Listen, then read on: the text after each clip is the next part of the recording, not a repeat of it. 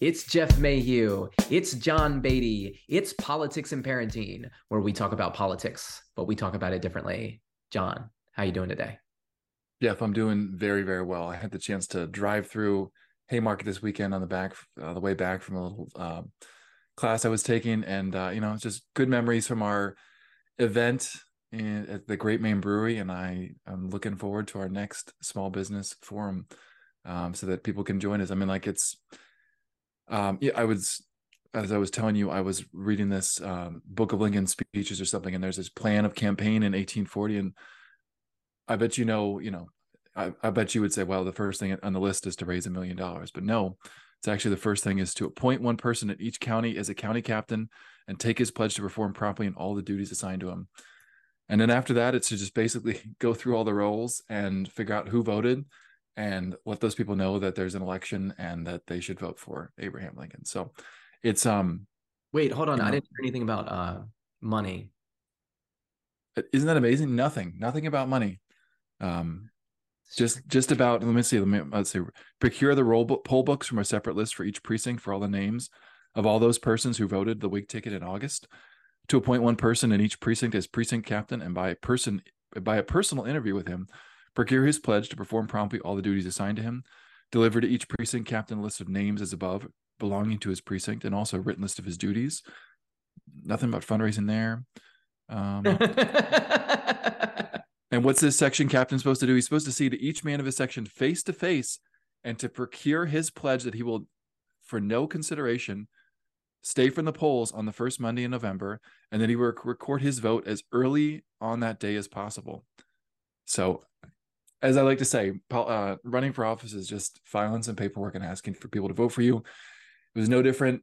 It's no different now than it was back in 1840 when good old Abe Lincoln was running for just a local state delegate seat. So um, I just, it's it's just you know no, nothing. There's nothing new under the sun, and I think that's so much of what we try to talk about in this uh, on our our class and on this podcast is that these are the same problems we've been dealing with. And uh, you know, it sounded like you had a busy weekend yourself. So what were you doing this past weekend?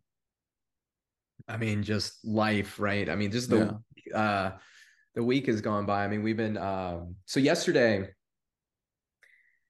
we you know, were trying to take a break just a little bit with the family you know uh, vanessa and i uh, we're both working at hard hits now we've done we've built out this uh, catalog for the company that's individual for schools um, this is the idea is to help the parent and uh, teacher volunteers at the school have uh, more information about how to order product and make it easier for them to get pricing and information about um, our services.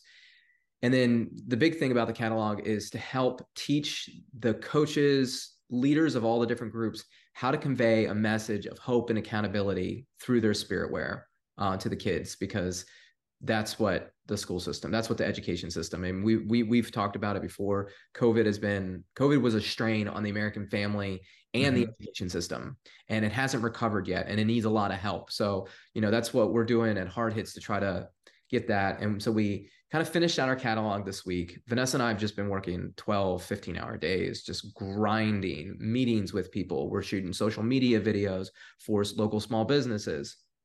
It takes a lot of time and you know like why do i do all this stuff? I do it for my family so i can't forget them. So uh, on the weekend i made a commitment to like try to put not put work completely to side because if i'm being honest that's just not feasible for us where we are. Um, but to put it to the side enough where my kids get the majority of my focus for like two straight days you know because mom and dad are focused at work five out of seven days already. Um, so yesterday our our you know favorite uh, brewery, uh, Great Maine, was having a a movie night. Now, it's hard with our family to uh, go out to the movies. It's really oh my expensive. gosh, yeah, it's incredibly um, expensive. There's a lot of us. It's hard to find a movie that like we can all kind of watch, right? Um, and so Great Maine was put on a movie night. They turned their inside into like a little you know theater. It was kind of like a drive-in movie experience uh really enjoyed it but my kids are really excited about it especially the young ones. And i told them at the beginning of the day i came downstairs saturday morning and i said this is what our objective is. But unfortunately we have a lot of like family work to get through. We're a team. Mom and me and you watch us you know because i take my kids with me to work. You guys see us work with all the different employees all the different employees have different responsibilities and um, we all work together to get this product out the door that makes us money that allows us to have free time to go to places like great maine and have a movie night. So i you know i laid out the list of chores. I was like you know there's a couple things in the house that need to be cleaned uh, the doors baseboards you know all the greasy little fingers everywhere yeah. that needs to be cleaned. So i put julia and eleanor in charge of that. The back of the basement had leaves in there and we had this old piece of equipment that needed to be moved. Um, i put oliver and sadie in charge of that. So they each had the responsibilities to do that. Um, we also had to prepare food um, you know basically prep for the week. So mom went grocery shopping. Um, i had some work i needed to attend to right? So while the kids were working on that i was kind of prepping the meals in my head. I built out the, I wrote the menu and wrote all the recipes for the jobs uh, for the food. When Vanessa got back with the groceries, uh, we I divvied out all the responsibilities for the meals. I gave Oliver the recipes. Uh, Julia uh, helped like clean as the you know the cooking was processed because we weren't cooking just for like that dinner. We were cooking for we were prepping for the rest of the week, so we don't have to you know be stuck you know on a late no, night it, that makes a lot of sense like it's good to good to have a plan good to have something so that like when five o'clock on a or six o'clock and yeah rolls around you have you have some idea like oh this is what we're gonna have for dinner yeah, rather than I, I tell my kids i'm like you don't understand how much of your time and energy as a parent goes into what am i gonna make for dinner what am I going to feed my kids? Like it takes up so much of your focus, you know? And so, like you said, put a plan together. And that was part of the deal. It was like, look, you want to go out and have fun as a family. Like as a family, we have to take care of all of our responsibilities. There are mm-hmm. 7 mm-hmm. of us and we all eat a lot of food. And so it, it becomes like we need to, in order for mom and dad to like work outside and do other things um, in the house or whatnot, I need the kids to step up and do do things. Because if you, you know, the old saying is, if you want something done right, do it yourself. But my mentality with my family is if you want if you want to get a lot of things done and you want to get them done right, train your staff, right? Teach teach your children, educate the process. And so part of that is scheduling, right? So that's why at the beginning of the day, I laid out, hey, we're going to divide this out. Part of it's teamwork and understanding. So I specifically partnered my kids together based on their personalities. Uh, we've talked about it before. Julie's an active, Sadie's an active. So I put them on opposite teams. Uh, pa- uh, Eleanor's a passive, Oliver's passive. So they're on opposite teams. Um, that way, they now balance each other out. I've noticed that Eleanor and Sadie work better together than Sadie and uh, Julia, or excuse me, Eleanor and Julia better than Sadie and Julia. And that's because Sadie just wants to challenge um, challenge uh, Julia at every turn, and Julia's doesn't want to be challenged because she's a teenage girl, you know. fight back, yeah, that's right. You know, and so by splitting them up, you put them in the best scenario to be successful, right? And I took the older kids along, and I I explained. I said, all right, and I told I just talked to the leaders. I said, you guys are leading. I said, Eleanor and Sadie, your job is to listen to Julia and Oliver. Julia and Oliver, your job is to instruct them on how to do what you want done and then to review it and make sure that it's done correctly. If you feel that it's above their ability, then just finish it for them. That's okay. If you feel that they could do better, then hold them accountable and say it. And if you get into trouble, you come get me. So basically, a layered authoritative structure, mm-hmm. right? You're now the manager, I'm the boss. You handle this employee by teaching them and you know uh, showing them the ropes, helping them out if they need it, and if you run into any trouble, come get me. I'll help you smooth it out. It's fairly successful. Um, the kids did a really good job at, uh, you know, getting the stuff taken care of. I got really good positive, you know, reactions. You know, as a parent, when you ask your teenager to do something and they just get, well, there's a there's a small uh, a slowness to the steps that oh, just God. sort of like oh okay. I mean, I'm as sure. a parent, as a parent, it drives me nuts. So I was excited that you know, Julie and Oliver took to the leadership roles. I think what I think they were like, hey, cool, I get like I get a helper instead of just getting chores. Now I got chores yeah. and a helper, and I get, you know, a little bit less work for me. I've get this different responsibility. I feel older. They're like more empowered or engaged by it.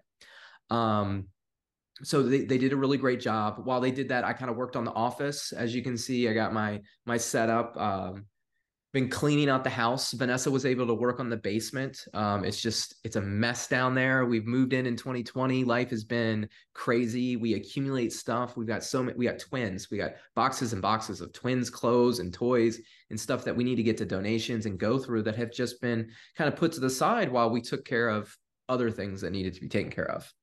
Um, and now that we're able to divide that responsibility out, mom and dad have a little bit more time. We can get more done at the house now so um, dinner was fantastic. Uh, I really love watching Oliver in the kitchen and cooking with him because he's just he's he really understands like what I'm trying to teach him as far as like layering the different flavors, tasting the different foods, the appropriate way to like uh, season a dish. Like he he'll you know we're doing pork. He's like all right we got pork. We got to like salt this heavy right? Anytime you got to like a and i'm like yes. Any pretty much any type of meat you got to be heavy on the salt. Everybody you know that really cut it down especially when it's raw.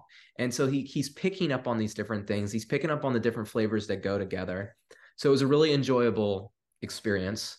We got uh we did a slow roasted pork tenderloin um seasoned with coriander ground mustard um and slow roasted and then jalapenos on top. And then we chilled that and sliced it for a sandwich with a jalapeno cilantro mayonnaise. So the pork went on first. Then I put bacon and provolone cheese, toasted it off. Then I put uh, a little bit of mesclun lettuce with the sauce on that. I slathered the sauce on the top of the bun and I put pickled red onion on top and then closed it up. And it was delicious. And then we also made homemade ranch chips. Um, even when we were cooking the chips, I had the girls helping out, right? The twins, they love to be in the kitchen. They, they all day long, they were like, hey, what can we do what's the what's my next responsibility right they're asking to be helpful now sometimes this can be difficult detrimental yeah yeah yeah because you know like they want they want to do what they want to do. They don't really want to help. Like, because I tell my girls, I'm like, sometimes the best help you can do is by standing and watching. Your job is to watch and learn. And then when it comes time for you to help, you'll have a better foundation than if you didn't watch and learn. But they just want to touch, you know. Yeah. Uh, but I mm-hmm. even I, you know, and that's part of making keeping them occupied is helpful to you as the parent, especially when you're trying to get a lot of things done. Find something really easy for your young kids to do, and then give them that um, so for this, we were uh, Oliver sliced the potatoes on the mandolin, got nice thin sliced potato. We had them in the water, but before we drop in the fryer, we have to pull them out individually, and I had the girls pat them dry with paper towels. Yep, that's a key. That's key. Yeah. Yeah, and and that's key to making sure that you get a nice crunchy trip, right? And then, but they loved it you know, we were over at family today and they were asked like, what did you do yesterday? And they were like, we patted the potatoes dry for the, for their homemade ranch potato chips. Um, so anyways, we got the dinner cooked. It's seven o'clock. So movie night starts at eight. We sat down for dinner at seven. Now, when I pitched this to Vanessa at the beginning of the day, she goes, We're never going to get everything done and out the door in time. And I said, Aha, yes, we will. I will challenge my children and we will get it done. Trust me. Um, and they pulled it off. They did a fantastic job. It just uh, it reinvigorates the reinvigorate. I can't speak today, John. Um, it gets me uh, invigorates reinvigorates yeah. reinvigorates that's the right word right? Um me as yeah. a parent you know especially when you're grinding along in the work you know if i'm being real sometimes i just miss my kids. Sometimes as a parent you just i don't know i think you forget that you're just a person and like your kids always see you as a parent. And yesterday was a day it was like i want my kids to see me as a boss right as a as a different type of leader not as a you know i'm your parent and i'm the one that's raised you and i know everything about you um, i know your strengths and weaknesses and all this stuff no i wanted them to see like what i'm like to work with um, which is i'm focused um, i'm disciplined um, but I like to have a little fun, you know. And my and my kids uh, being able to share that with my kids was enjoyable. Um, and then having the success of a really great meal at the end of the night was really awesome. And uh, Vanessa snuck out and got some candies that we took up to Great Maine. So we made it. We made it to Great Maine with like 15 minutes to go. You know, got That's there. Um, got a good seat. We sat down and we watched the movie. And I gotta say, like, my kids were very well behaved, which was fantastic. You know, because two hours at a brewery. Um, we've had candy and popcorn and root beer, and that's those are treats they're not used to. So that sugar influx, you know, as a parent, makes me a little nervous. Um, but they they did a great job. Um, it was the Goonies, so there were a couple parts of the movie I had to, you know, cover some eyes with the oh girls. Oh, yeah, no, we we tried to watch the Goonies, and I was like shocked at uh, just some of the content in there for a, for a kids movie. It's like it's a I it's was, a, uh, a mature kids movie. Yeah, I had it had been a really long time since I watched that movie, and you know, as parents, you you think you think you remember what a movie right, was when right. you were a kid, but you forget that as a kid. And I guess it's it's also kind of a good thing too, because if I didn't notice it as a kid or remember it as an adult, it's because I probably didn't understand. Right. right. Like I didn't understand what was going on. And drawing the attention to it is almost worse than just like letting it go. And and the kid just being like, whatever, I don't know what the heck that was. That joke didn't land with me or that scene, you know. Um, but as a parent, there was definitely one scene in there I did not want my girl seeing. There was definitely going to be questions if it was asked. Um, but my girls understand they're not allowed to watch everything. Like we have rules. Um, typically, like we have set shows at the house that have parental approval, and they're not allowed to watch anything else. And if they want to watch something new, daddy has to watch it first and get it approved, or mommy. Um, so they knew the drill. If we said, "Hey, come here," they knew that they weren't allowed to see it, and they didn't give us any fight. Um, and I think that's just like communication with your kids, you know, being open and honest with them, letting them know like, hey, you're some things you're just not going to understand, and you're going to ask questions, and I'm not going to be able to tell you, and you're not going to understand, and you're going to be upset, and I'm going to be upset. It doesn't serve anybody. And my girls are just like, all right, daddy, I'll just close my eyes. That's too complicated for me. no, that's good. I mean, like it sounds kind of how we run our family. Like we uh had chocolate chip pancakes for brunch this morning and uh, I, I, was flip, I was I was running the griddle, but the kids were putting the chocolate chips on, and like, um, as you said, sometimes it's easier for them to like not be right there because um, someone kept unplugging the griddle, uh, just because of like where the knees were and where the the plug is in the kitchen, and I just said, you know, like after the second time, I was like, you just you just can't sit there. Sorry, you're gonna have to enjoy the chocolate chips uh, post hoc and not uh, before the before they go in the um, pancakes. Uh, but then I, as I was making dinner this evening, little Genevieve is asking if she can help.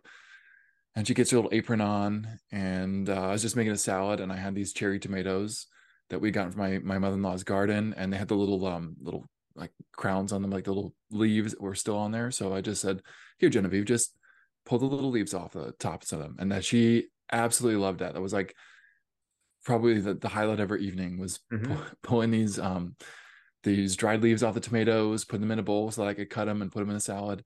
And you know it's just like trying to find something that that it's age appropriate that can get your child involved. And i think um, then they they appreciate the meal more. Um, and then like you said like you're you're trying to teach the kids like how you are as a boss like you know that's how they're going to live in the real world uh, once they get out of the family. So it's so important for family cohesion now that everyone kind of pitches in because um yeah like it would be crazy for you and vanessa and for katie and i to do everything in the household like um, you need other you need help and you've got a lot, little helpers that can help you um, but then it, when they go out to to to work on their own you know mm-hmm. in whatever profession that is, mm-hmm. in whatever they do they're going to deal with other people if that's a boss if they're self-employed or they're the boss that's the customer um, so they they learn have to learn how to deliver some kind of um, service some kind of product that will make someone happy um, and there's no better place to practice that in the family where if something goes wrong, you know, if the baseboards aren't clean enough, it, it's not the end of the world. Right. But it's an opportunity for you to correct them and say, like, no, you really got to do a good job. And honestly, you know, at some point you realize like it just makes more sense to do the good job now rather than have to like go back and, and do it later. So yep. like building that that virtue in there to for your kids is is also so so important. Right. Yeah. I mean, I think uh you know the other you know speaking of virtues building in um i think i i mentioned I don't think I shared this on the show. Maybe I shared this at my dad's group, but I'll, so a few weeks ago we had one of these family weeks, and uh, my son, um, when we sat down to dinner, we go to say grace, and my son Oliver asked to say grace, um, and this was this was pretty cool for me because this is the first time he ever did that.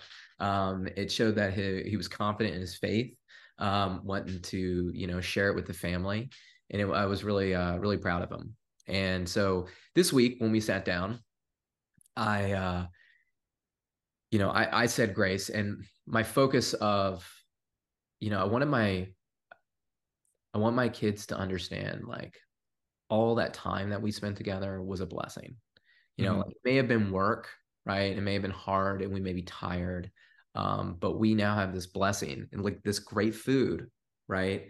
Um, in front of us. And it's like that didn't that didn't come from us. It came from a lot. It came from a lot of different people, but it came from mm-hmm. him. Right. And we need to we need to thank him and realize that um, you know, for with my kids at least, is like stop needling down on the negatives. You yeah. know, you know, eh, even in yourselves, you know, like they'll they'll they'll rip themselves apart as like, oh, I did this wrong or whatever. And you know, as parents, sometimes we forget and and we needle down on their negatives because we're trying to correct and maybe we're overcorrecting and we're not letting them, you know, giving them the benefit of the doubt. But you know, it's a moment where you put yourself on the same level with them, right? Because three weeks ago, Oliver was saying grace, and this week I'm saying grace, and we're both thinking the same person, right? Um, a good friend of mine, you know, he describes his relationship with his son is like, I'm your father on this, on this earth, but I'm your brother in Christ. You know, we're all, we're all learning, we're all growing, father, mm-hmm. son, daughter, mother, every day. And just like we were a team in the family you know preparing the food yes there was a hierarchy to it but that hierarchy isn't because of you know it's not like vanessa and i want to be in charge. You know like if we we do it like we're tired you know we would gladly be like hey you tell me what to do and i'll follow your instructions. Right right. It gets like i said how much time as a parent do you spend just figuring out what to prepare your kids for dinner? It's ex- it's mentally exhausting and um but it teaches them that we're we're kind of just all this team and they're able to see like their younger selves in the twins mm-hmm. and they're able to see their older selves in vanessa and i and i try to explain that to them like hey you know when when you were two when you were six years old i taught you how to do the baseboards right? And now you're and now you're teaching your younger sister how to do the baseboards and one day you're going to teach your child how to do the baseboards and then that child is going to teach their child. And like that teaching that thing that gets passed down that's you. Like that's your heart that's your soul that's your labor. You know it gives the the next generation the opportunity to be independent and take care of themselves and survive.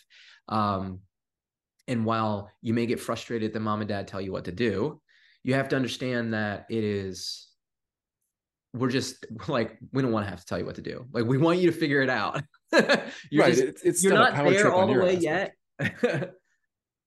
yeah no it's not a power trip on your on your side. Like you're you just you're the ones responsible and so you you know you got to dole out the responsibility to someone else. Like like you said you gotta you gotta feed the family so you will delegate that to to who's appropriate. But you know it's not because you're Jeff Mayhew, king of the world, and everyone's just going to do your bidding. Like you're just you're trying to serve your family, and you know that serving your family is done best in this way by um, helping to teach, um, so that so that they can serve their families. Like that's I think that there's um something probably perhaps the culture is lost, but the idea of like teaching your children so that they can teach their children, like it's having that sort of multiple generational view of all these things. It's having that long term perspective such that um, you don't cut corners right now because cutting corners now is just going to lead to uh, worse things down the road. Um, and I think you could we could bring this back to politics where there's so much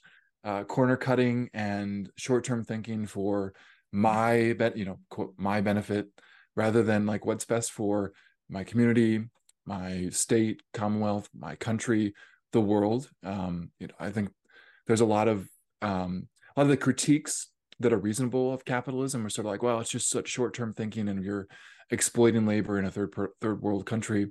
And like, yeah, I, I think that um, in a certain sense, maybe there is a little bit of exploitation. There's also sort of an effect of like they don't need, you know, they may not need as much, and so that they're willing to work at a particular level that we, with such a higher standard of learning of living, um, just we think that we can't live without that. So I, I think like there is sort of a, a need to really broaden our perspectives as uh as all these things. And like the family is the best place to to grow that those habits so that you can take it with you wherever you go. Yeah. And and you can take that you know and apply it to government in a different way in the fact of how we divide power. Mm-hmm. right? Because i took my power and i divided it between it's it's divided between vanessa and i mm-hmm. right? vanessa took these responsibilities i took these other ones the rest of the power I took and I gave to Oliver and Julia. And then I divided that to Sadie and Eleanor. Right. And it just it's it's divided all the way down consistently. Um and I think that we have we have a power structure in our government that wants to do the opposite. It wants to consolidate. Right. You know, in the in the power we we talked about it before, power is supposed to be divided inside the government between the judicial, the legislative, and the executive. Um, however, in reality, power is divided into two. It's divided into the Democratic Party and the Republican Party because yep. all of those branches are elected by the party. So, for example, I wrote an article this uh, last week or whatever. I posted on the Substack, uh, Glenn Youngkin, the Parents Matter event. Right, I went to that. Um, you know, I may I make the point in the article, you know, I discussed the Parents Matter event, which we can talk about next, but you know, to tie it to this point, in the article, I make the point that Glenn Youngkin is basically a party boss or somebody in Virginia is a party boss. And I think we might have even talked about it at the last episode that we talked uh, had, but he he endorsed John Stirrup, um, who is my delegate. Now that is like that's during the primary race.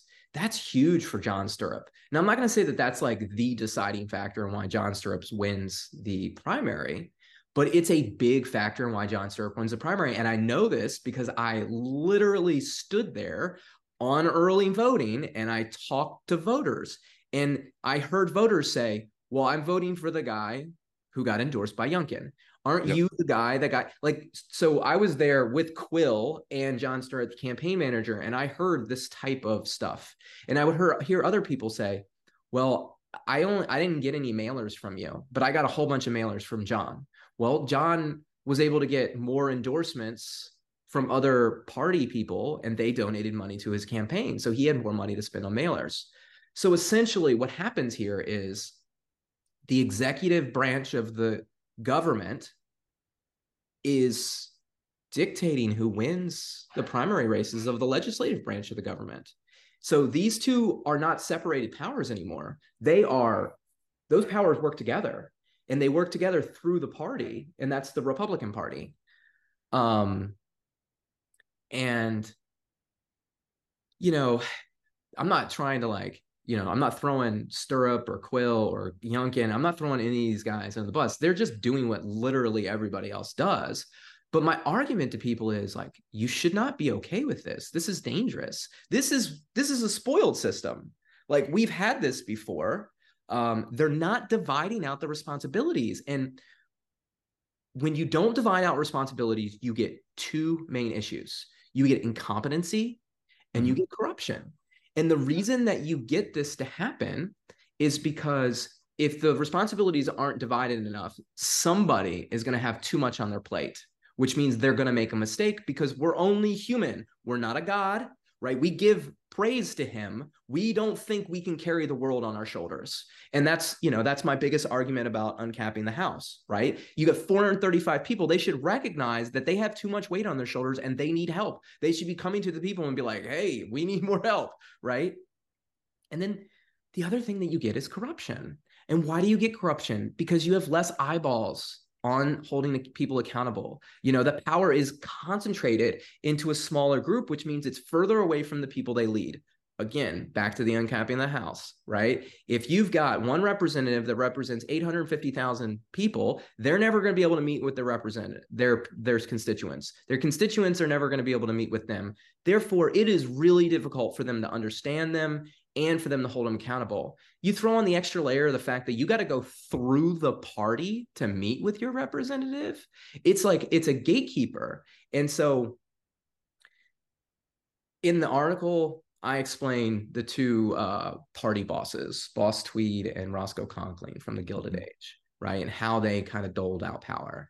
And I make the question, I go, you know, is Glenn that? You know, and does he even know? Or is he really just like a good guy trying to do the best he can? Because I, what I hear when I'm in around a lot is, well, that's just the way it is. It's just a game. You got to play the game. And my argument is, well, you don't play, you don't just let somebody change the rules on you constantly and make them build them in their favor and just say, okay, I'm going to keep playing that way. You know, my my biggest pet peeve with the Republican Party is I go to meetings and I talk to people that are working to try to elect officials. And what I hear is, we're doing this thing now because the Democrats did it. We were against it right, before. Right, right, yeah. You know, the whole that whole Youngkin voter early absentee ballot thing, like we were Republicans were hardcore against this until they were for it. Mm-hmm. And when I hear when I say this, I go, "You're just doing what the Democrats do," and they go, "You're right," because they're doing it, so we have to do it, and we have to win. And I go, "How are you different?" If like you have to understand that the difference between the parties is not, it has never been the what the parties want to get done at this moment in time, but it is how the, the power is supposed to be divided. Okay. A Republican Party is about divided and separated power. A Democratic Party is about uh, funneled power, right? It's about getting 51%. If you're a Republican and you are lowering your standards to the Democrats, then like, what is the difference between you and a Democrat? Like, I just don't understand it. And you know, when it comes to Glenn, he's a really rich guy. And what I saw at that Parents Matter conference was somebody who is authentic, articulate, and a strong leader who has a really poor team working around them because it was an event for parents. Right. I'm a parent. My wife's a parent. We took off the day from work and he was 45 minutes late. Parents, my does my and it's it's not like he's in session or something. Like he doesn't have anything going on full time right now. Like the the legislature's gone. Uh, he has no bills to sign. Um, all he's got to do is like outreach events like this. So um, I think it's you know it's one thing when you're 45 minutes late and you're like in the middle of, of February or March or something, but this is campaign season. This is a key event and the fact that you you just can't and it's not just him. Again like all these politicians do it. It's one of my biggest pet peeves. Like they say show up at 10 o'clock for door knocking. We'll, we'll get started immediately. You show up at 10 o'clock and you're sitting there for an hour and a half waiting mm-hmm. for the managers to be like oh we didn't feel, figure out the literature. I don't you know let's get these walkbooks set up. Like it's not just him but it is such a um it's such a uh not disservice a disservice but it's um it's it, um it's disrespectful to disrespectful. Parents. it's disrespectful. if you're gonna put on and and look this is every Youngkin event is late. Like everyone that I've ever been to is is on time. And a lot of that uh, most of the events that I went to was when he was running for office and I gave him a pass for that. Like you try to jam pack in and I but like at some level the people managing the schedule have to do a better job like they just don't care about the people that are waiting for them. Like right. 45 minutes in an auditorium with me and my wife, we had to get a babysitter for our kids. Like then you've got the extra event. Yeah, like it's an extra hour and a half of your time. Our mm-hmm. next event was at four o'clock. I barely made it there on time. Okay. And the event was supposed to start at one. Like I didn't play, I didn't block that time off. Um, and I shouldn't have had to, you know. Uh, and I had, you know, there were teachers in the room that I know that are friends that were texting me and being like, this stop starts promptly at one. They were like going to be telling me right out of the email from their invite. And I'm like, oh, bro, you don't know. You've never been to politics before. Mm-hmm. they don't care about us commoners. no, that's but, right. They're just, they're letting everyone get in so that they can. And, and, uh, so it's hard to throw that on Glenn's like you could throw that on Glenn's shoulders, but at the because at the end of the day, it is his fault. He should hire better staff. Like this is a common problem. If you're a business that runs events, then you should have your events start on time. Right. And if your business is running events that don't start on time, it's probably going to go out of business. And the only reason it doesn't is because he can can't he can he can fund it all himself. Right. Right. right. Um, and then so we go into the the of the event itself. It gets started. There's three speakers up there. They're moms from the area. And the main topic is social media usage of children. Two of the people said that they don't know much about the main topic. Two of the panelists on there, again, I'm a parent who took time out of my day to come to this event to get something as a parent out of it what did I get out when you put panelists that don't know about what you came to talk about? Glenn was literally like, I, I almost felt bad for him at a moment. Like, I feel like if I'm Glenn, Glenn's smart. He's got it. I hope he's smart enough to realize how bad that went for him. And I hope he walked off the stage and went to whoever put that event on and like was like, bro, you you hung me out to dry. To like, I asked questions to the panelists, and they're like, I don't know anything about this. Where was I supposed to go with that? He went to the he went to Alicia Andrews, who was in the room, who works for him. Speaking of spoil systems, she did a lot on his campaign, and um, you know, and then he went to the audience, and the audience was unprepared for the topic because we didn't really know. Like we didn't really know until we showed up, and we didn't realize that we were going to be part of it he asked questions where nobody answered. Um, he was able to pick people out of the audience to speak, but they were put on the spot and they just weren't prepared. Um, so they didn't, you know, maybe the person said talked about something that was completely off topic, or maybe the person was just like, I don't know, I came here to learn, you know, like. I didn't come here to talk. Um, and so I kind of felt bad. I felt bad for him. I felt bad for the audience. I felt bad for my wife. I drug her out, you know, to that event. I told her that was, you know, what was going on. Um, I feel bad for the teachers that were there. And, you know, Matt, his his book came out, uh, Filthy Rich Politicians, right? And he dictates, or he, he which which Matt? Just the Matt, Matt Lewis. Lewis. So this is Matt Lewis, uh, his new book, Filthy Rich Politicians. Um, it is, it's ba- you know, I think what he says is the book is about how the rich get elected and the elected get rich. And in the book, he talk or he talks about how um, I think it's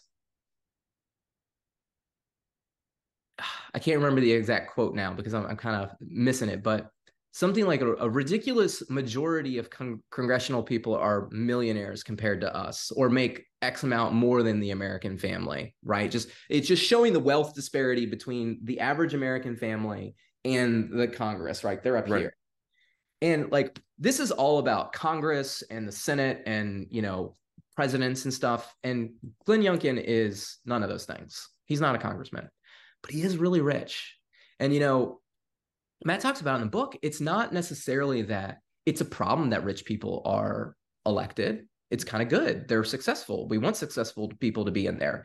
It's the fact that they're all rich and they only talking to themselves. And so at some point, if you're only in your own little bubble around other rich people, you you probably get disconnected from the common folk, if you will, you know, the mm-hmm. regular people, the people that came and waited 45 minutes to speak with you or to speak to to listen to you have a, you know, debate or a dialogue back and forth with a panel and um maybe maybe Glenn struggles to regulate like communicate with regular people outside of his circle. Maybe the people around Glenn are the party party bosses. Maybe they're the ones throwing out the the endorsements and whatnot. The the other thing that happened at the event was Glenn acknowledged all the people in the room running for office. All of them were invited. You invited me. You're in Loudoun County and those people that I've I've asked to volunteer for in my district who live in my right. district they didn't invite me like mm-hmm. i ask all the time i want to be included in anything that's going on let me know what's going on they didn't send me an invite i got it from you and i show up and they all got acknowledged for being there and at the end of the day that event had nothing to do with parents that was a right. campaign event for mm-hmm. those people the majority of the people in the room were running for office there were not very many parents there. The other people in the room were the standard hand-picked people that do your party stuff. Were there parents and teachers in the room? Absolutely. Did they know what they were going for and were they satisfied when they left? I don't believe so. And I talked to them. Um, and it brings me to like well, let me just let me just say you, you're making it sound like like I was personally invited and I just I mean I I was gonna go I couldn't make it because there was some network outage uh right. my, at my at my day job you know I I had to show up for work. Uh no that was actually forwarded to me by someone else. So it wasn't even in, sent to me. Um and if I had not heard about it uh there's no way I would have known about it and sent it to you. Like again like who's the kind of people that you're bringing to an event like this? It, it truly isn't really about the parents. It's about like the right people at the event. So you can get the right image and you can get the right press release and the right social media post and the right uh, screen caps and stuff so that this is you know it'll go in the mailers it'll like glenn youngkin was at this uh, parents rally remember? oh speaking of that hold on stay right there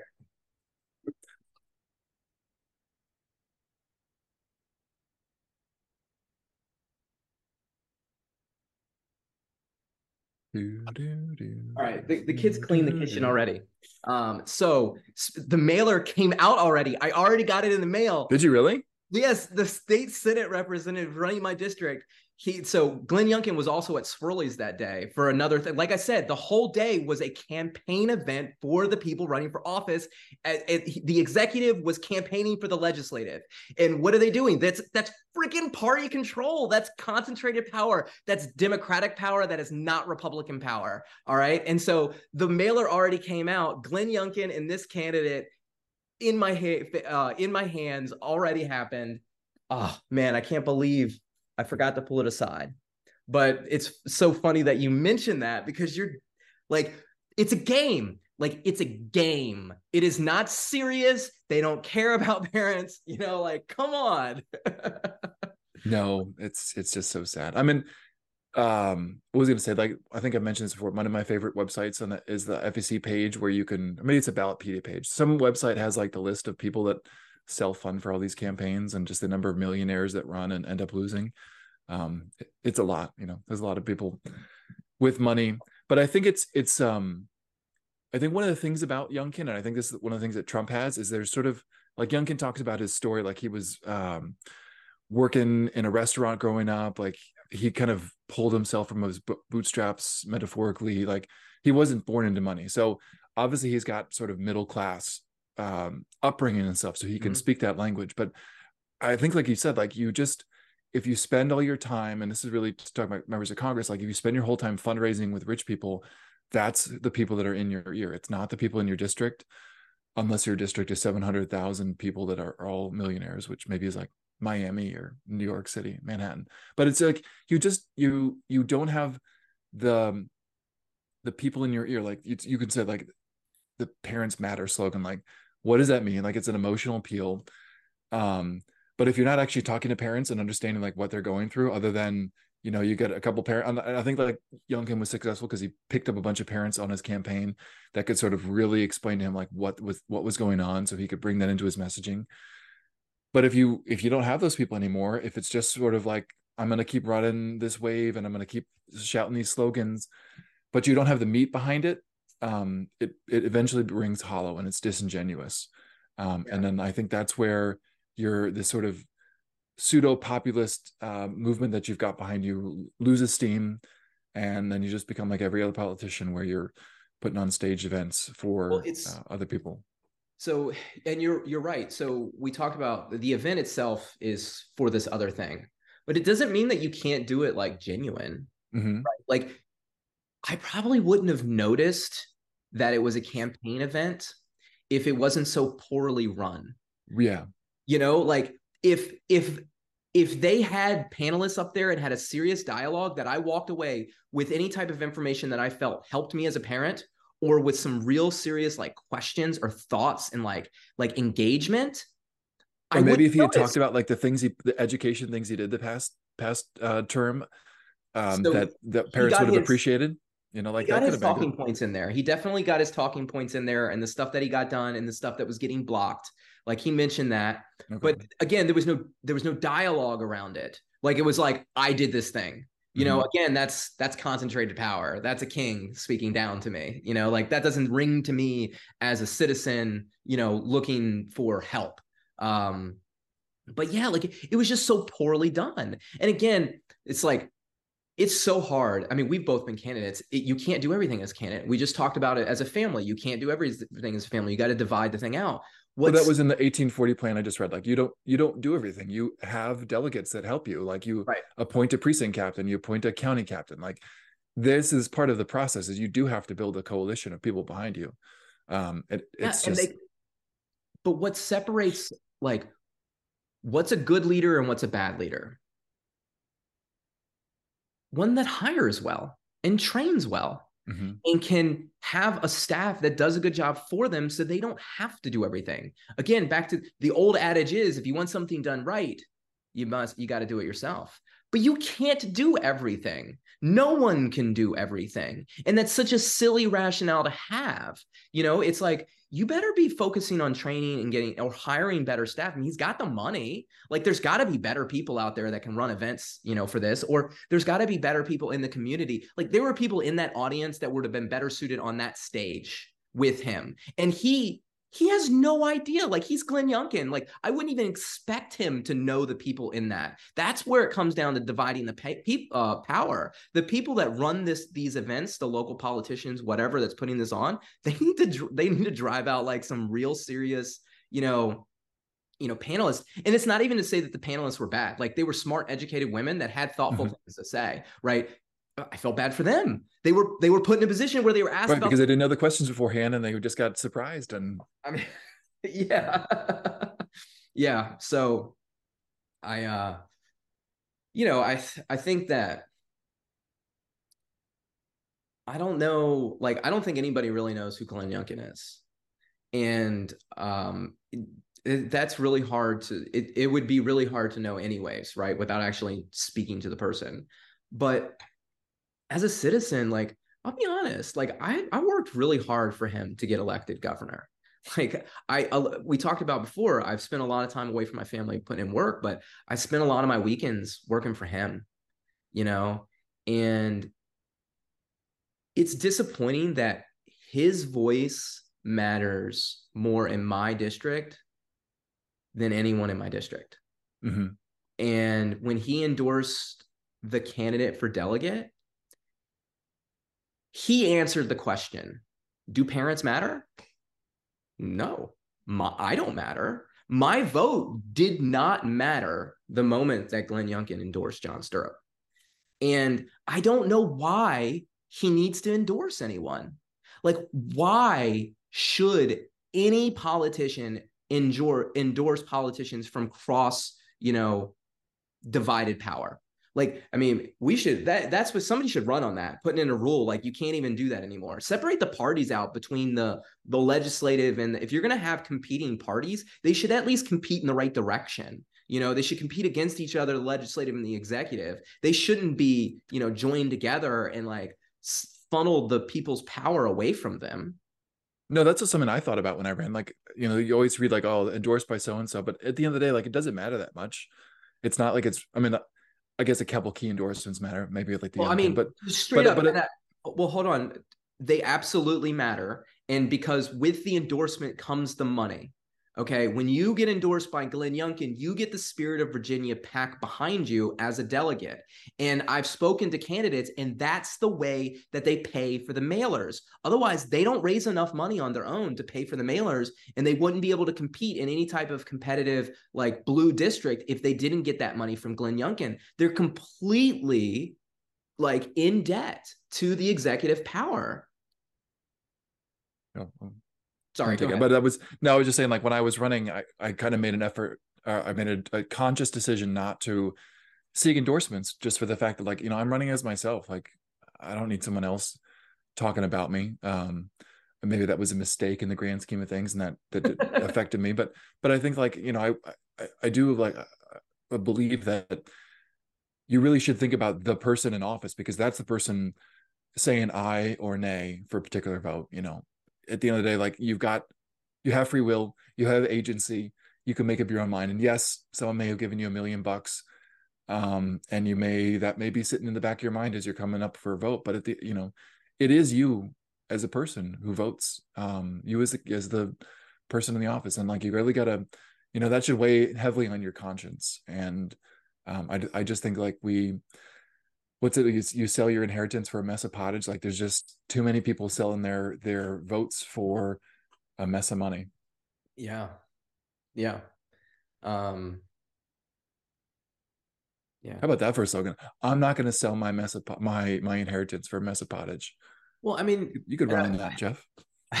I mentioned it. Like i when i when i tried to I think I mentioned on the last episode when I tried to run for Congress, you know, I told people and they were like, Hey, I can't support you. It's, this other person supported me, so I have to support them.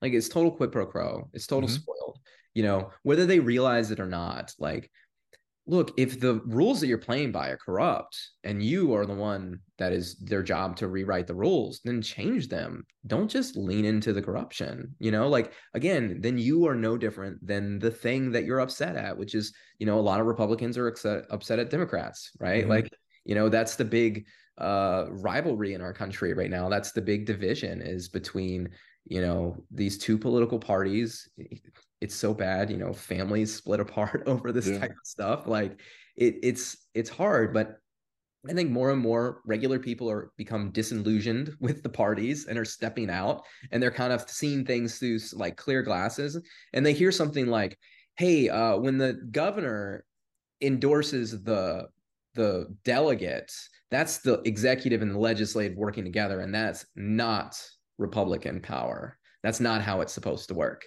that's against what James would have wanted, you know? Right. Um, and they go, oh, yeah. Now that they've stepped out and they've had that glass shattered, they hear that and they go, that makes sense.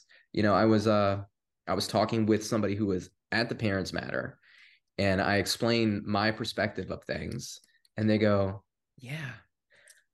I wasn't like it's not that they were you know like I didn't think about it that way is what they said. Mm-hmm. But I also like I didn't walk away excited about it either. You know, like right. they didn't have anything good to say about it. And then when somebody comes in and they analyze the things of why they didn't have anything good to say about it, they go, oh. And that's, you know, locally, I guess one of my issues is I read three articles that were written about that Parents Matter thing from the local papers. In my opinion, they weren't true. Like they didn't were they basically press releases I mean, it, yeah, as journalism. It, it, it looks, it reads, it reads as a press release. Basically, they were in the room maybe i don't know i don't know who mm-hmm. you know, specifically um and they took their press release and they wrote they wrote down quotes from people during the event they wrote it into their article around the press release that was given to them and bada bing bada boom you know um and like what do we call that when uh in the in the gilded age in the in the uh, spoiled system era do you remember what that type of journalism was called um Oh, I don't know if there was a term for that. I just thought it was like that was the way they did things. I mean, there was the party papers. That was the wasn't it? Isn't that yellow journalism to a degree? Yellow journal. Oh, I didn't know that. Isn't term. that what it was? I think maybe I'm getting my terminology wrong here. I gotta look this up real quick. You would know better. I just I mean I remember uh, muckraking was a, a, key term, but that's this isn't muckraking because no no muckraking would be somebody writing the truth. Right. you know, and and it's look it's it's not for me to say that like what i saw was the truth but like uh my perspective should be seen by people in the district right? Mm-hmm. because there's nobody out there writing a different perspective. And who's to say that they're the truth especially when it's so blasé so like very clearly written as a press release? It's like it what what is this? There's no heart in it. There's no information for the for the uh what you call it. Well, I mean, you it, it is the truth in the fact that there was Glenn Youngkin, there was a pa- parents panel. According to you, he asked questions that people didn't have answers for. I mean, like that is the truth. Whether or not you want to report about that, what if it, not you want to put that in a press release, like that actually happened. Um, right. Yes, that's true. And so it is yellow journalism is is the correct term. Uh, techniques may include exaggerations of news, events, scandal mongering, or sensationalism. By extension, the te- term yellow journalism is used today as a pejorative to decry any journalism that treats news in an unprofessional or unethical fashion. Um, I wasn't trying to throw the words unethical or unprofessional out. I was just trying to point out that it is sensationalized in the wrong direction. mm-hmm. uh, and it, it's not really i don't know who it serves but well I, I, mean i think we know who it serves. It serves the uh, people at the event who are running for office who then get to say like i'm they can they can then put parents matter on their yard signs and they can say i had an event that said parents matter. I mean like that's what it is. Well i guess i meant from the from the papers point of view. Like i don't know oh. what is the local papers you know i've talked to some of them i mean there's you know i'm trying to be nice about the journalism industry. It's hard. I know it's hard to make money, especially for local people. A lot of it's just staffing issues. And mm-hmm. honestly, that may be it, right? Like that, it just may be stashing issues. Like they just don't, they didn't have anybody at the event to cover. They sent right. somebody to write, take notes and quotes, but they didn't have an actual journalist to cover it. I don't know. Um, I did pitch that article to the, you know, to local papers and as an op-ed or as a journalism piece. I really don't this is I'm not a journalist, right? Like I just I saw something that I thought people in the community should know as voters and I wanted to share it with as many people as possible. Opinion, journalism, whatever you want to call it. I wrote, right. I put it out there. Um, one person actually said they were going to publish it and then they just they didn't and they didn't call me back and i don't know like maybe i said something wrong you know i don't i don't get it someone but, got to him jeff someone got to him i don't know they're gonna show up in a gutter somewhere and in Haymarket, and then. Well, I mean, my thing is, is like, uh, if if local journalism is struggling, if you got somebody that's gonna write for you, like, and show up at events and like do it for free, which, you know, I would. like, even if they paid me, I would. I would take the money if they give it to me, but I would also do it for free, right? Like, again, my mission is not for anything other than to get information to people so they know what's going on. Mm-hmm. Um, and i find it really difficult to make that happen because like people don't want information to people. Like they want to control information and keep the group small and uh you know i don't know. Because information is dangerous. Maybe. Maybe. No i mean it's about control. It's about control and power and uh staying in power. And i think what you've been saying about trying to bring it all into one central place so that some just one person can wield it or one party can wield it. Um you know that's what's going on. Yeah.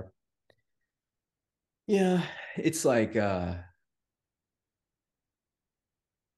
it's kind of like hard to take sometimes. You know you get mm-hmm. frustrated and upset about it. And like you, you you feel like there's no hope you know because like the people you talk everybody's just like they're either so far in the weeds with it they can't see it or they see it but they just don't care anymore and they don't want to help um, and so like as a person who's trying to divide out power and like bring on more people to like help carry the load it can be overwhelming at times um, and like you got to be my biggest thing is what i've learned through this is people want you to be uplifting and happy mm-hmm. but they are upset and angry Right. And but they don't want you to be upset and angry. Like that's not okay. You're not allowed. Like if I'm and I'm not I'm not even a politician right now, right? I'm not actually running for office. I'm just doing all this community work. But I mean, I like I can't complain. Like nobody wants to hear about your griping about your uh your delegate not getting back to you. And I'm like, I, I mean, I guess not, but they should care because it's their delegate too how much work are you willing to put in to get your voice heard? You know, like if you got a real problem and you need real help from your representative, like if I'm doing all this work and can't get heard, what do you think the chances of you getting heard are? You know, and it's like, mm-hmm. it ain't about me, it's about us. and, you know, I'm just like walking the walk to like show you the path of like what you would have to go through if you wanted uh, to, to make some change in your community. And, uh, and it, it's not easy, you know. Um, and then the other thing is like people want to. I think it's just like the way we communicate. The kind of they'll dig into your mistakes really quickly, right? You know, um, you, you work really hard on something, and you know you throw your heart out there, and then like the first thing you hear back is, "Oh well, this happened," or "da da da." What did you do? And it's like, yeah, I'm aware of all that. That's actually why I put this thing together, right? Like I recognize that mistake in the past. I'm trying to grow from it. And this is my plan to step forward. And I'm just communicating with you so you know what's going on. and um you know it's like you know with my kids and i told this to oliver and julia when they were working with them it's like if you if they're doing a good job tell them they're doing a good job if they're making mistakes give them better instructions. Don't point out their mistakes. Don't tell them they did it wrong. You know like it was your job to teach them. And you know the idea is like if you want somebody to do good shine a light on the good. Like if you want somebody to be good encourage that behavior. If somebody's put a lot of work into bettering themselves and in, in growing and doing all this stuff like don't needle in at their old past mistakes be like hey i like this new thing that you did. Keep with that. Like that's kind of how i try to operate. Like i listen i listen to anybody around me who says something positive and i follow wherever those points go and i go this person liked this thing so i'm going to do this thing again. Because i like that person i respect that person and i want that person to they heard what i said and it worked. So i'm going to do that again because maybe it'll work with somebody else. Um, if somebody's like hey you made this mistake. Da, da, da. I'm like, I, bro, I know. Like, don't we all know when we make mm-hmm. mistakes, right? Like, we can. well, sometimes. I mean, I mean, sometimes I mean, it does. So this is what I think. So sometimes it does have to get pointed out to you that, that right. a mistake was made. Yes. Um, that's but the I think accountability part. But I think that the problem is like you don't get the chance to make up for it. You don't get the benefit of the doubt. Um, you know, instead of it being like, oh yeah, that was a mistake, it's like, no, that was a willful omission on your part. Like you. Right you meant to do that and you right. knew exact you had perfect foreknowledge you knew exactly what was going on like that's i mean that's what that's the whole context for when someone comes up and says hey that mistake was made. It's not to allow you to fix that and to get better. They want you to know that they caught you red-handed and they knew exactly they're in on your conspiracy and they're gonna you know let everyone know about it and uh and crush you. Yeah. Well I don't think that's always the intent. I think it's just uh, the way that I think when people just, when people point out mistakes in politics, that's the intent. Well, in politics, because if if they don't care, if you know, if if um if they know a mistake was made, but they like they don't mind so much, they're not gonna let you know. Like they let you know because because well, they so want to. That's the other thing. Put like, you on notice. Well, that's the other thing, especially with politics. And uh, I just watched the the finale of Succession, and this played into that as well they hold information. Like they mm-hmm. make a mistake and they don't tell you the mistake then. They tell you the mistake later.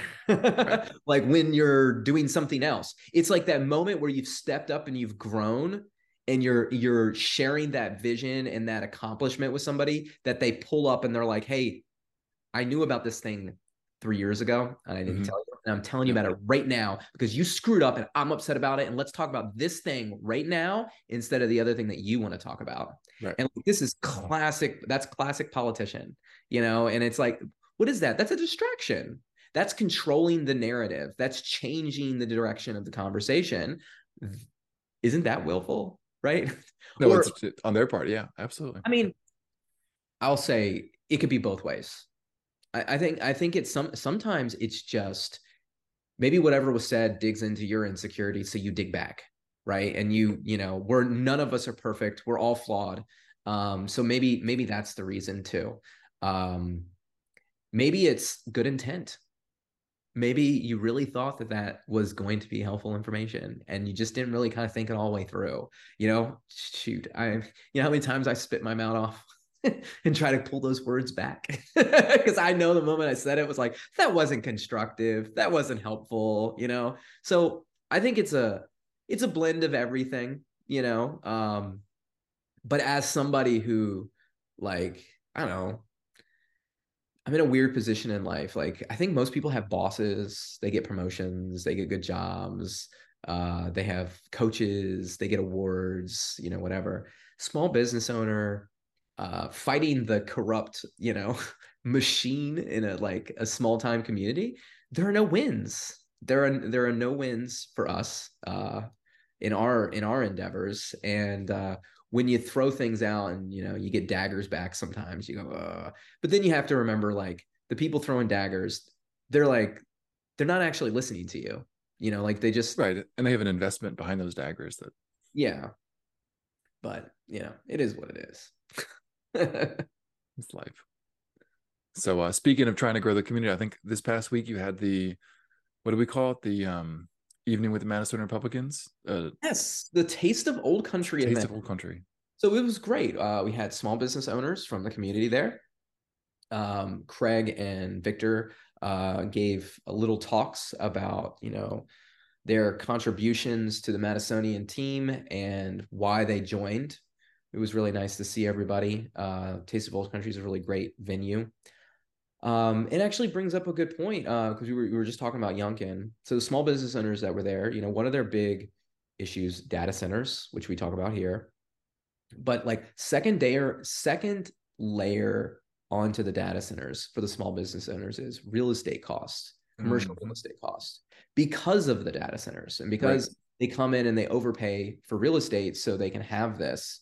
They've jacked up the prices for everyone else. So, for example, the business owners, they had saved for a really long period of time to buy their own place, to plant their business where they live in their district and invest. And then the prices ballooned and now they can't afford it. And so they're, they're like, you know, like that's really frustrating. And, you know, back to Youngkin, like he cuts data center deals all the time. And like who if Youngkin is not going to be the a like who's going to represent small business in Virginia? Like who's going to care about the actual Virginians working to create jobs in their community? Like why are we selling everything to like California? Like whatever happened to don't California my Virginia, right? And like why how does our Republican government like I, does he sell us out? Like, are we being sold out? You know, um, it sure feels that way. Um, especially when like when I hear it from small business owners uh, in the community and the fact that, you know, again, that event was a parents matter event. That small business owner didn't get invited to that but the candidates got invited right? There were seven candidates at that event. That's seven seats that parents could have been there but they put candidates there. If it was really about parents they would have put seven small business owners or seven parents in those seats instead of the candidates. And like that's the freaking crazy part. Um it's like who's going to represent us? Who's actually like how does Glenn know what the district needs? He can't talk with those people. That's what's like, presumably, I, I don't know where this, uh, they live. They'd be either in Stirrups uh, jurisdiction or Lovejoy's jurisdiction, but they should be meeting with them and they should have time with them and those two people those those representatives they should be finding those small business owners instead of attending a governor's parents matter um, campaign event you know like yeah go out and find the people that are having trouble. Go out and speak to them learn from them and you know then go shape policy for the people who live here. But who are they listening to? Let's listen to the Spirit of Virginia PAC. That's it listening to. Well that's what i'm told. I I, I I asked that question. I said, if you tried to run a mailer that was anti cam like that was pro campaign finance, like anti PACs, do you think you could get it by? And they go, probably not, because they have final say so over what we get printed because they pay for it. And, you know, I mean, it's just such a scary, like, just listen to those words back. Like, I don't care what party you're a part of. I don't care if your guy is winning right now. What about your children? Like, what about the next generation? How do you know the Republicans are going to be the good guys in the future, right? How do you know the Democrats are going to be the good guys in the future? It's all about the way the power is separated, divided, and and spread out. And when you're doing it this way, it is dangerous. Like, regardless if your guy wins, regardless if you get the thing that you want to get right now, think about what is it, Maud Flanders? Won't somebody please think about the children? Uh, yeah, but the event was good. You know, good conversation, really good conversation, which I enjoy. We had um, a guest that was like a, a political science major uh, in college, and uh, they graduated right around COVID when COVID worked. Um, so they haven't Oof. got, yeah. So it's been tough. but uh, he enjoyed it. It was good talking with him. It's always good talking with anybody that's got you know read some of these things. I you know how I like to nerd out on that.